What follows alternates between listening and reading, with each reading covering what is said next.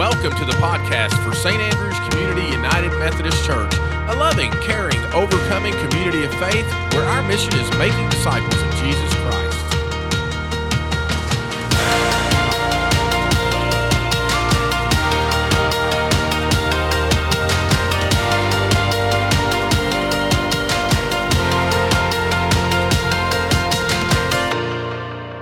So I wonder if any of you are like me.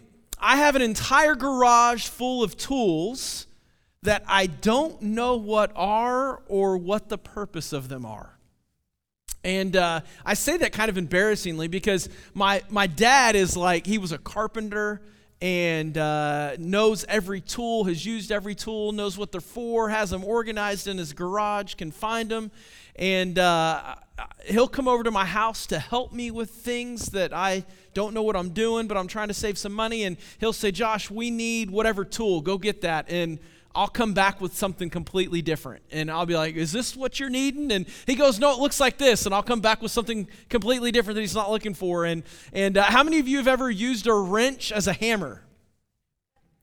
I have a time or two. Not because I don't know what a wrench is for or what a hammer's for. I was just too lazy to go find the hammer.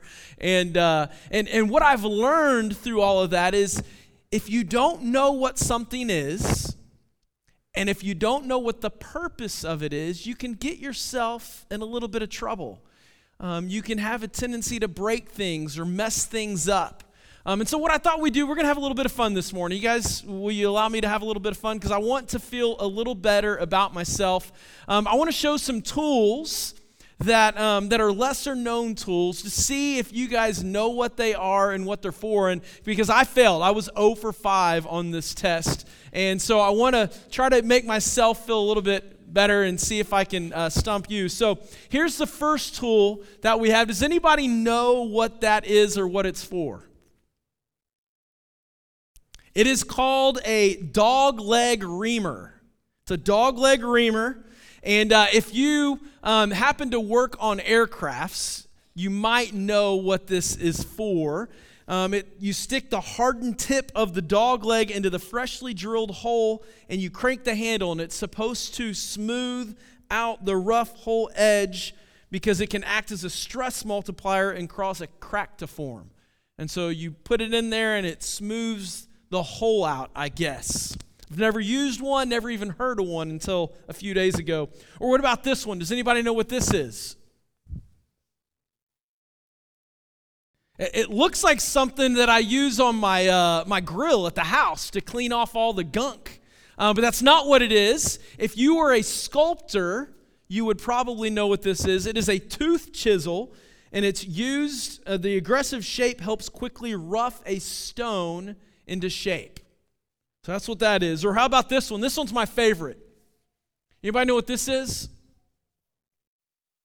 Yeah, getting close, getting close. So if you were an electrician or a plumber, maybe you have used this before. This is called a stubby nail eater. It's a stubby nail eater bit. And uh, it says that electricians and plumbers don't always have the luxury of boring holes through nice, clean lumber.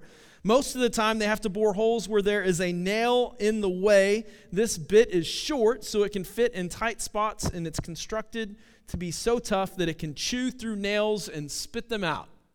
So that's the stubby nail eater. Or how about this one?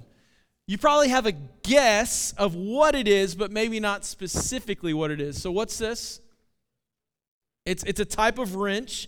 Um, it's an ironworker's tool. It's a wrench. It's called a spud wrench. Called a spud wrench. It's a wrench on one end and a drift pin on the other. You poke that end into a misaligned hole, misaligned holes, and then you can lever them into alignment. That sounds like my kind of tool. You're like, well, I don't know what to do. I need to align these holes. Let's just stick this thing in there and see if we can force it. That's my kind of tool. All right, and this last one. Anybody guess what this is? It's a tailpipe cutter. Tailpipe cutter, in case you ever need to cut a tailpipe. Here you go. This is essentially a combination between a chain wrench and a pipe cutter. It wraps its chain around the tailpipe and lock it, make a couple of turns to allow its pipe cutting wheels to sever the excess length of metal nice and neatly. So over the last few weeks, as we've been talking about created anew, we've I think, adequately defined what salvation is and what it's not. I think we have a good grasp and understanding of what it is. We've said that salvation is a gift from God. It's not something that we can take credit for, that we are saved by grace through faith, right? We're not saved by grace through trying really hard, working really hard, being really good. We're saved by grace through faith. Um, salvation isn't this carrot that God is dangling out in front of us, and if we just run fast enough and work hard enough, we're going to be able to, to get it. That's not what salvation is. Um, imagine trying to take credit for the sunset or taking credit for a cool breeze on a hot day or taking credit for the, the rain that we get during a drought. Um, no one would think to do that. That's ridiculous because we have nothing to do with those things. And it's just as ridiculous to try to take credit for our salvation. It's the work of God in our lives. Um, Paul didn't just talk about this in Ephesians two. He also talked about it in several other writings. And one of my favorite comes from Romans three, twenty-two through twenty-four, where he basically is saying that it's all the work of God. It's all the work of God. We are made right with God by placing our faith in Jesus Christ. And this is true for everyone who believes. Everyone, not a few, not some.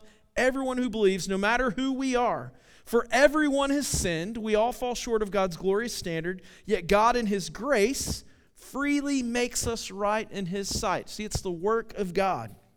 He did this through Christ Jesus when He freed us from the penalty of our sins. So, so salvation is a gift from God, um, but it's not a reward for the good things that we've done. That's what we talked about a couple weeks ago. So we can't boast about our salvation, right? God doesn't have this really long checklist of things that He says, okay, do this, this, this, this, this, this, and this, and then you get this reward of salvation. And it's it's also not some treasure that God has hidden away somewhere and expects us to decipher and decode some treasure map in the Bible where we're going to find X marking the spot so that we can get the reward of salvation. That's not what salvation is. In fact, we are actually the ones that are lost, not salvation. And God sent Jesus to find us. We are His reward. Salvation is not our reward. We are God's reward for finding us, for um, sending Jesus to give us a way to have a reconciled relationship with God, to restore God's image in us. And not only are we His reward, last week D A talked about that we are God's masterpiece. All right, for all those that are in Christ Jesus, we are created anew. We are God's masterpiece. It's the sole work of the Holy Spirit in our lives. Right? Salvation isn't about the bad becoming good. It's about the dead coming alive. It's about the dead coming alive. We are completely transformed in Christ. We don't become better versions of ourselves.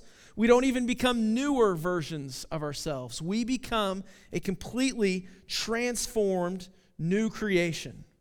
Right? And uh, I love Paul's words in Galatians two twenty where he says, "My old self has been crucified with Christ. It is no longer I who live, but Christ who lives in me."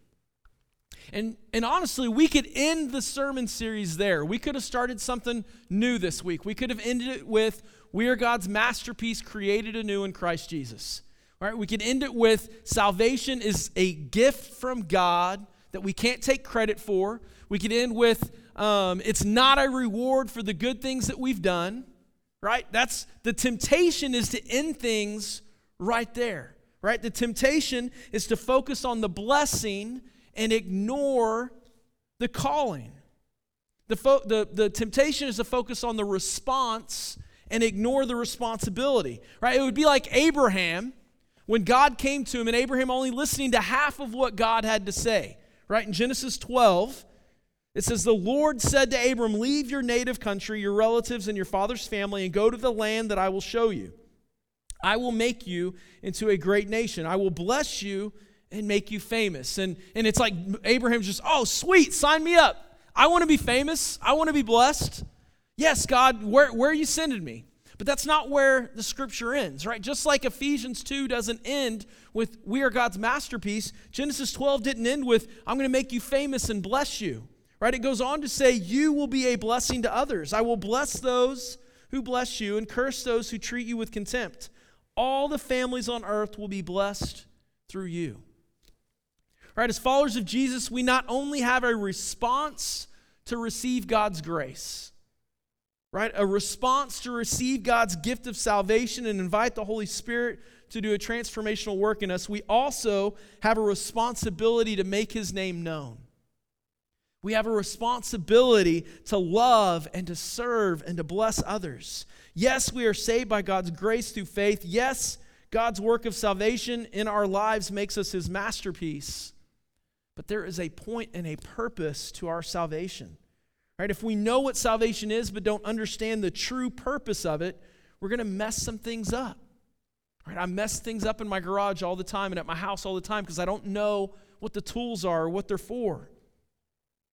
We are God's masterpiece, but we aren't the type of masterpiece that's supposed to just sit on the wall looking pretty. Right? God has work for us. There is work to be done. There is work to be done that God has planned for us long ago, which is what we're about to look at. So let's open up to Ephesians two and take one final look at this passage from our Created Anew series, Ephesians two, eight through ten. God saved you by his grace when you believed. And you can't take credit for this. It is a gift from God. Salvation's not a reward for the good things we have done, so none of us can boast about it. For we are God's masterpiece. He has created us anew in Christ Jesus so we can do the good things he planned for us long ago. This is the word of the Lord. So just like the tools that we looked at earlier, the tools that we use in our kitchen or in our garage have very specific purposes, there's a purpose to our salvation. And it's important to understand that purpose if we want, if we don't want to mess things up, if we don't want to get things wrong. Right? Our salvation isn't just about us. The temptation is to say, yes, God loves me and I'm saved and great. And while that is true, it's not the full story. Right? It isn't just about fire insurance. We don't just say, well, when I was eight, I gave my life to Christ, so now I can live my life however I want. I can do whatever I want. I can say whatever I want. I can spend my money however I want. I can treat people however I want because that one time a long time ago at camp, I chose to follow Jesus. Right? It's not just fire insurance. It's not just a get-out-of-jail-free card. Salvation doesn't begin at our death. It begins at our new birth. God has something for us here and now. Salvation is first and foremost about God and about his desire for all to know and worship and to receive his gift of grace. Right? The purpose of our salvation is so that we can get to work, so we can roll up our sleeves and do the things that God has planned for us long ago. No, we're not saved by works, but we are certainly saved for works. And faith and good works go together like one of my favorite things in the world, peanut butter and jelly. Or maybe you don't like peanut butter and jelly. If you don't like peanut butter and jelly, certainly I would think you liked cookies and milk. Right? Those things go together. We think of one and we immediately think of the other, and that's the way faith and good works go together. You cannot separate the two. Followers of Jesus are part of a missional community called to reflect God's character to in and for the world. That's what we see in Matthew chapter four as Jesus is walking along the shore, calling out to his disciples. He says, hey, come follow me. And it's not just following Jesus for following Jesus' sake, right? He says, come follow me and I will show you how to fish for people. Right? We have a response to faithfully repent, surrender, and follow Jesus, but we also have a responsibility to do the good things that he's planned for us long ago.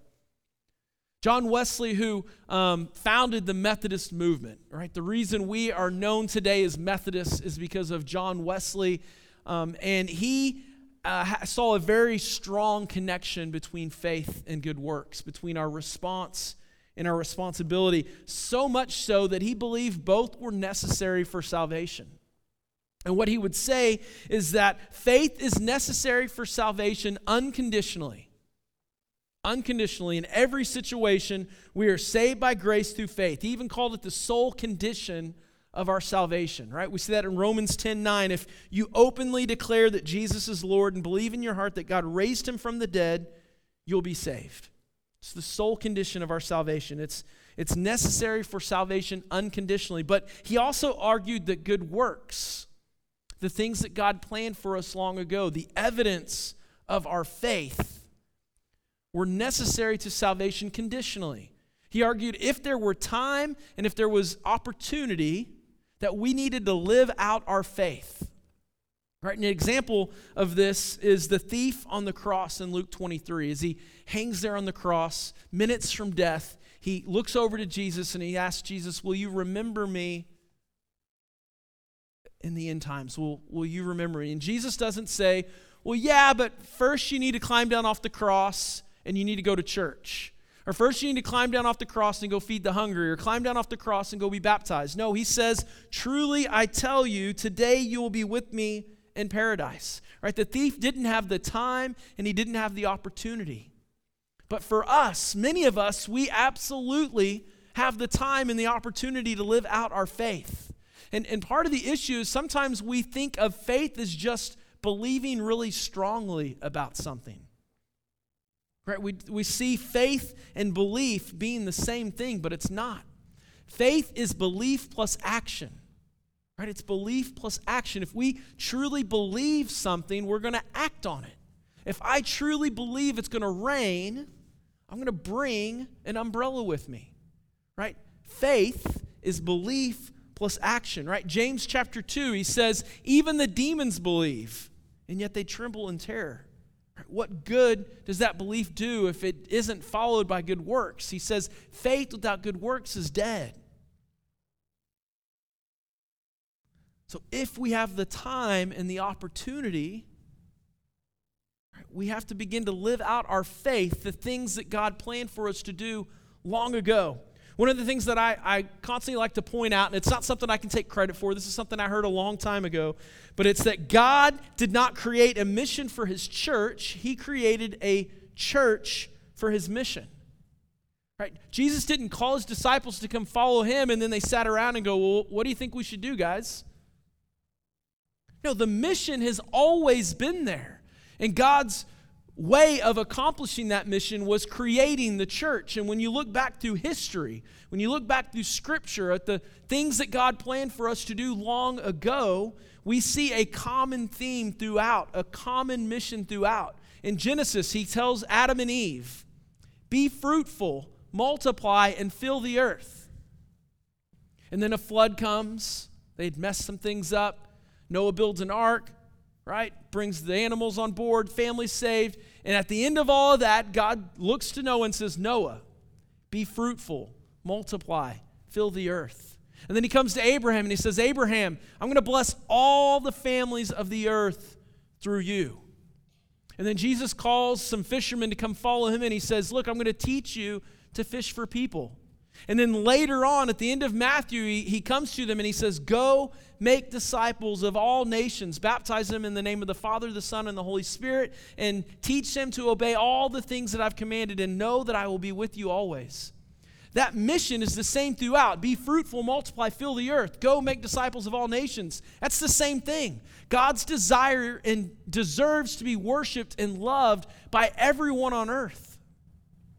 God's calling us to be fruitful, to multiply and fill the earth with his children, to go and make disciples. Good works is not something that we have to do, but it's something we get to do. God is not this weak God that can't do things and is solely dependent on us to do something. He invites us to be a part of it. He's already at work, and we get invited to be a part of that, but we don't have to do anything. I remember when my kids were little, they used to love helping us in the kitchen. Right, we got these great pictures of my son standing on the kitchen counter with a handful of shredded cheese as we're making pizza, and there's just cheese everywhere. It's just the biggest mess ever. And, and Bonnie and I didn't, we didn't need the kids to help us. They didn't make things more efficient by having more hands in the kitchen. It actually made things harder. It made things less efficient, made things messier. But we absolutely cherished and loved every second of it because it was time spent with our children. Right? God doesn't need us to do anything. We actually make things messier and we mess things up. But God invites us to be a part of what he's doing because of his love for us and his desire to be in relationship with us. And, and I know it can be overwhelming at times as, as we think about the good things that God planned for us, as we think about going and making disciples and being fruitful and multiplying, right? It can be overwhelming.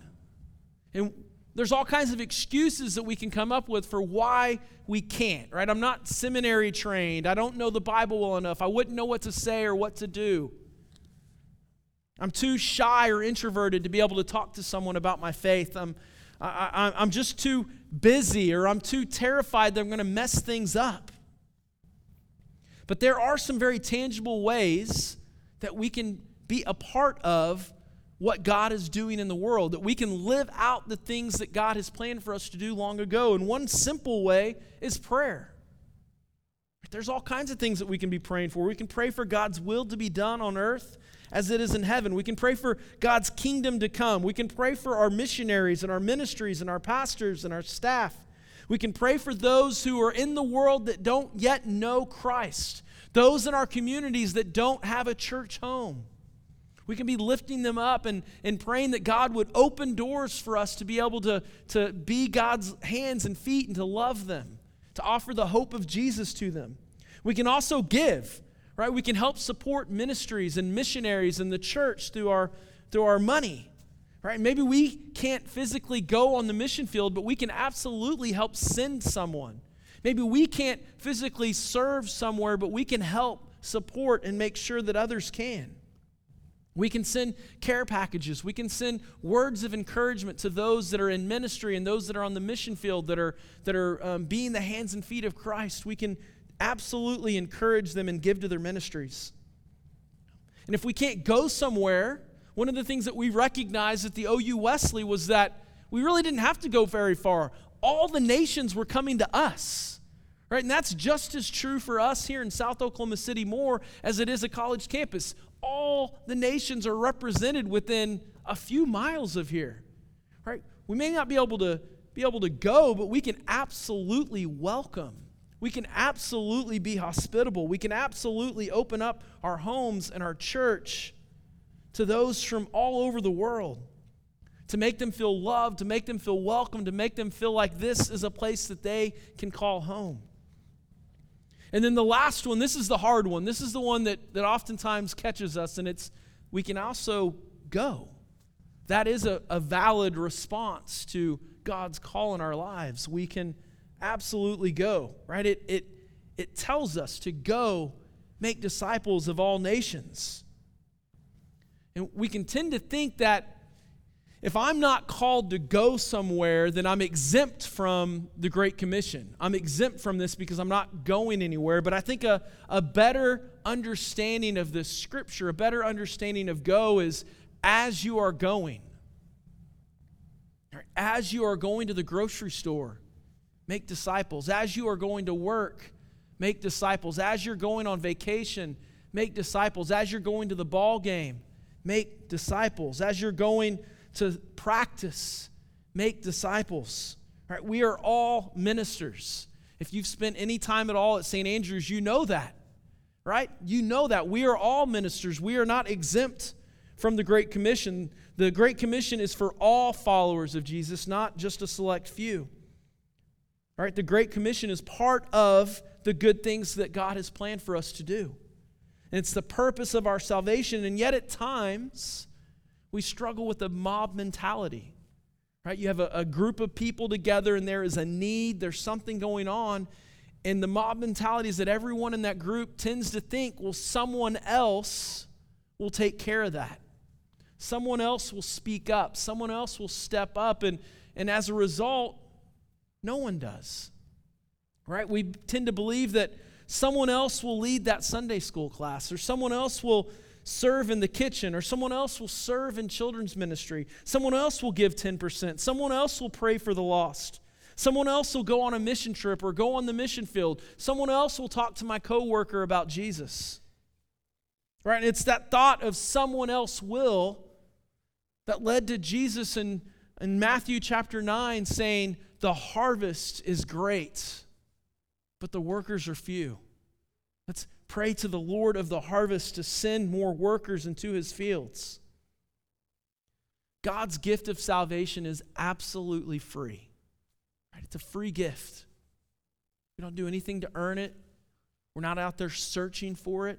God came searching for us and offered us a free gift of salvation. Salvation is free, but following Jesus, doing the work that God has planned for us, is costly. That's not free, right? The salvation part is, but we're saved not by works, we're saved for works. And actually following Jesus is hard. It can be difficult. It's very simple, but simple doesn't mean easy. It is costly. Until Jesus returns, there is work to be done, and it is no one else's responsibility but ours. The church, you and I, are God's plan A, and there is no plan B. There is no plan B. The good work that God has planned for us long ago is the purpose of our salvation. It's the purpose of being created anew in Christ. So let's roll up our sleeves and let's get to work. Let's pray.